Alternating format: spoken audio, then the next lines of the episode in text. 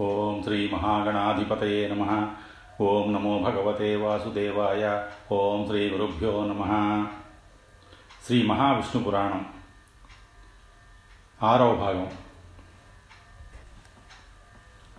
జంబూద్వీప వృత్తాంతం. ఇలా భూగోళానికి దిగువన షష్ఠ అధోలోకాలు నిర్మాణం చేయించిన బ్రహ్మ భూమండలాన్ని సప్త ద్వీపములుగా విభజించాలని నిశ్చయించాడు. అవి జంబూద్వీపం ప్లక్షద్వీపం శాల్మలీ ద్వీపం కుశద్వీపం క్రౌంచద్వీపం శాఖద్వీపం పుష్కరద్వీపం అనే పేర్లతో ఏర్పడ్డాయి. వీటిలో మొదటిది జంబూద్వీపం. ఇందులో తొమ్మిది వర్షాలు ఉన్నాయి. వర్షము అంటే దేశము. ఈ తొమ్మిది వర్షాలలో భరతవర్షం ఒక్కటే కర్మక్షేత్రం. ఇది మానవులకి నివాసం. ఇది కర్మక్షేత్రం గనకనే ధర్మక్షేత్రం గనకనే. భగవంతుడు ఈ పుణ్యభూమిపై అనేక అవతారాలు ధరించాడు. ఈ జంబూ ద్వీపానికి నాభి కేంద్రంగా లక్ష యోజనాల ఎత్తు కలిగిన మేరుపర్వతం ఉంది. భరతవర్షానికి దక్షిణాన నిషధ హోమకూట హిమాలయ పర్వత శ్రేణులు ఉన్నాయి. ఇవి సరిహద్దులుగా హరివర్ష కింపురుష వర్షములు ఉన్నాయి. వీటిలో ఆయా దేశ జాతుల వారు నివసిస్తారు. భారతవర్షానికి పశ్చిమమున మాల్యవంత పర్వతం తూర్పున గంధమాధన పర్వతాలు ఉన్నాయి. ఇవి సరిహద్దులుగా నీల నిషధ వర్షాలు ఉన్నాయి. వీటిలో ఆయా దేశ దేవజాతుల వారు ఆయా దేశ జాతుల వారు నివసిస్తారు. వీటి సరిహద్దుల్లో కేతుమాల భద్రాస్వ దేశాలలో ఆయా జాతులు నివసిస్తూ ఉంటాయి. మందర మేరుమందర సుపార్శక కుముద పర్వతాలు మేరు పర్వతానికి పాదగిరులు. వీటి మీద క్షీర సరస్సు మధు సరస్సు ఇక్షు సరస్సు శుద్ధోదక సరస్సులు ఉన్నాయి. వీటిని స్పర్శిస్తేనే దేవతలు యోగ ఐశ్వర్యాలను పొందుతారు. ఇక్కడ ఈ నాలుగు గిరులపై నందన చైత్రరథక వైభ్రాజక సర్వభద్రక అనే నాలుగు ఉద్యాన ప్రదేశాలు ఉన్నాయి. ఈ నాలుగు వర్షాలలో గీత వాయిద్య నర్తకమణులైన అప్సరాంగనలు నివసిస్తారు. అమరలోకవాసులు ఈ నాలుగు దేశాలలో తమ తమ దేవతా గణాలతో విహరిస్తూ స్వేచ్ఛాసుఖాలు అనుభవిస్తూ ఉంటారు. మేరు మంధర పర్వత శిఖరం పైన ఒక పెద్ద నేరేడు వృక్షం ఉంది. దీనికి ఏనుగు తలంత పరిమాణం గల జంబూ ఫలాలు కాస్తూ ఉంటాయి. ఈ జంబూ ఫలాలు రాలిపడి పగిలి వాటి రసం ప్రవహించి జంబూ నది ఏర్పడింది. ఈ నది ఒడ్డున శక్తి స్వరూపిణి జంబాద్విని అన్న పేరున వెలసింది. తొలి సృష్టి మానవులు ఈ జంబూ ఫలాలనే ఆహారంగా తినేవారు. ఇందులోని జంబూరసం గాలికి ఎండకి ఆరి ఆ పైన దేవతల హస్తవాసితో బంగారంగా మారుతోంది. ఈ కారణం వల్లనే బంగారానికి జంబూరసం అన్న పేరు వచ్చింది. ఇలా ఏర్పడిన జంబూ ద్వీపంలో భరతవర్షం ఒక్కటే మానవ భూమి. మిగతా ఎనిమిది వర్షాలు దేవభూములుగా ప్రసిద్ధి చెందాయి. వీటిల్లో దేవ దేవతా జాతులు నివసిస్తాయి. ఇక రెండవది ప్లక్షద్వీపం. పరిమాణంలో జంబూ ద్వీపంతో సమానం. ఇక్షు సముద్రం ఈ ద్వీపాన్ని పరివేష్టించి ఉంటుంది. ఈ ద్వీపంలో అరుణ నృష్టు అంగీరస సావిత్రి సుప్రభాతిక ఋతంభర సత్యంభర అన్న పేర్లతో సప్త నదులు ఉన్నాయి. ఇక్కడ హంస పతంగ ఓద్వాయన సత్యాంగ సంజ్ఞలను చతుర్వర్ణాల వారికి నివాసయోగ్యం. వీరి ఆయుర్దాయం వెయ్యి సంవత్సరాలు. వీరంతా వేద వేదహిత మార్గంలో సూర్యోపాసన చేస్తూ ఉంటారు. ఇక్కడ మణికూట వజ్రకూట ఇంద్రసేన జ్యోతిష్మత్ సుపర్ణ హరిణ్యష్ఠీవ మేఘమాల అన్న ఏడు పర్వతాలు ఉన్నాయి. ఇక్కడి నదులలోని జలాలని స్పర్శించిన దర్శించిన సకల పాపాలు నశిస్తాయి. ఇక మూడవది శాలమల ద్వీపం.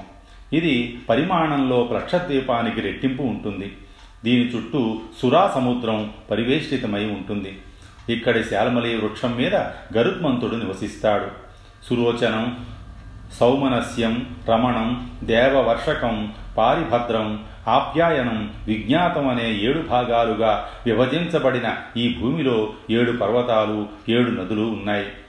శృతధర వీర్యధర వసుంధర ఇషుంధర అనే నాలుగు వర్ణాల వారు ఇక్కడ నివసించి వేదమయుడైన సోమేశ్వరుడిని ఉపాసిస్తూ ఉంటారు.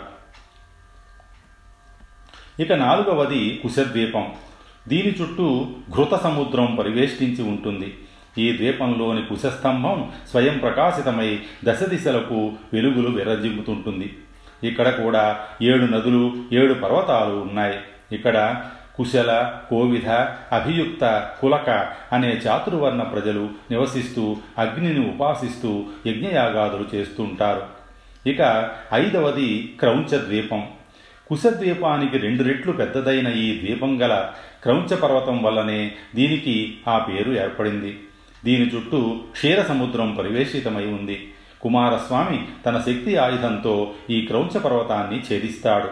ఇందులోనూ ఏడు భాగాలున్నాయి. ఇక్కడ ఏడు నదులున్నాయి.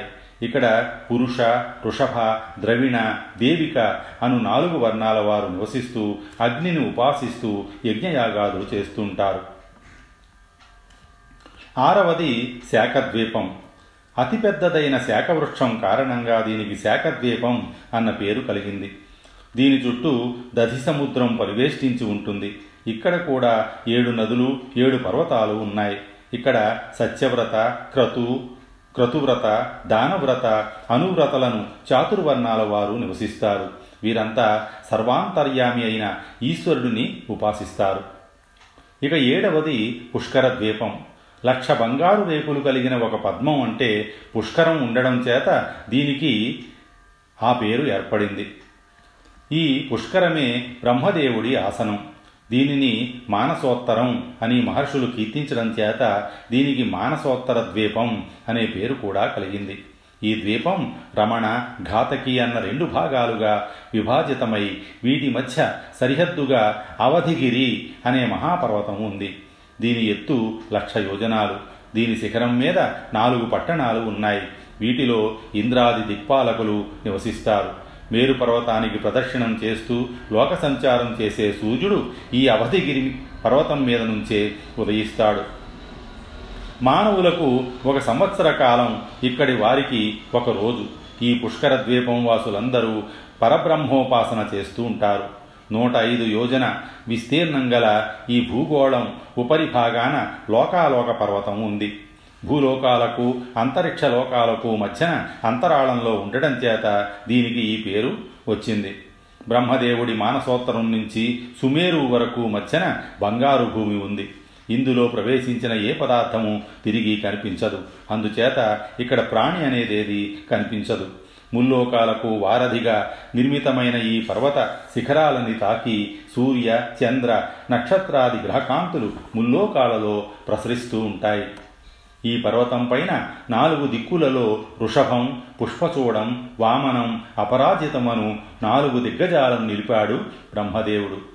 ఇవే సమస్త లోకాలకు స్థితిహేతువులు వీటిపైన గల వైకుంఠపురంలో సప్తద్వారాల అవతల శ్రీలక్ష్మీ సమేతుడై విశ్వక్సేనాది పరివార పరివృతుడై భగవంతుడు శ్రీమన్నారాయణుడు విరాజిల్లుతుంటాడు.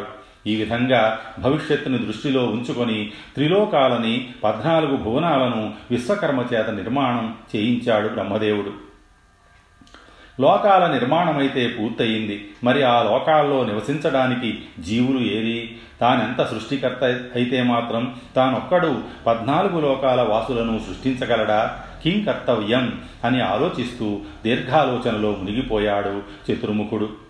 అప్పటి వరకు పురాణ ప్రవచనం గావించిన సూత మహర్షి ఒక్క క్షణం ఆగి శ్రీ మహావిష్ణువుని భక్తి పారవస్యంతో స్తుతిస్తూ అవికారాయ శుద్ధాయ నిత్యాయ పరమాత్మనే సదైకరూపరూపాయ విష్ణవే సర్వజిష్ణవే యస్య స్మరణ మాత్రేణ జన్మ సంసార బంధనాత్ విముచ్యతే నమస్తస్మై విష్ణవే ప్రభ విష్ణవే ఎట్టి వికారములు పొందనివాడు పవిత్రుడు నిత్యుడు పరమాత్ముడు సకల స్వరూపములు తానే అయిన విష్ణుదేవుడు ఎవరో ఎవని దివ్యనామ స్మరణ మాత్రముననే జన్మబంధములు సంసార బంధములు తొలగిపోతాయో అట్టి దేవాది దేవుడైన శ్రీ మహావిష్ణువునకు నమస్కారము. ఓం నమో విష్ణవే ప్రభ విష్ణవే అని కీర్తిస్తూ సంధ్యావందనాది నిత్య నైమిత్తిక అనుష్ఠానాదుల నిమిత్తం మహావిష్ణు పురాణము తొలినాటి పారాయణ ప్రవచనమును ముగించాడు సూత మహర్షి.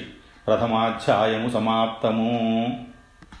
స్వస్తి శ్రీ ఉమామహేశ్వర పరబ్రహ్మార్పణమస్తు.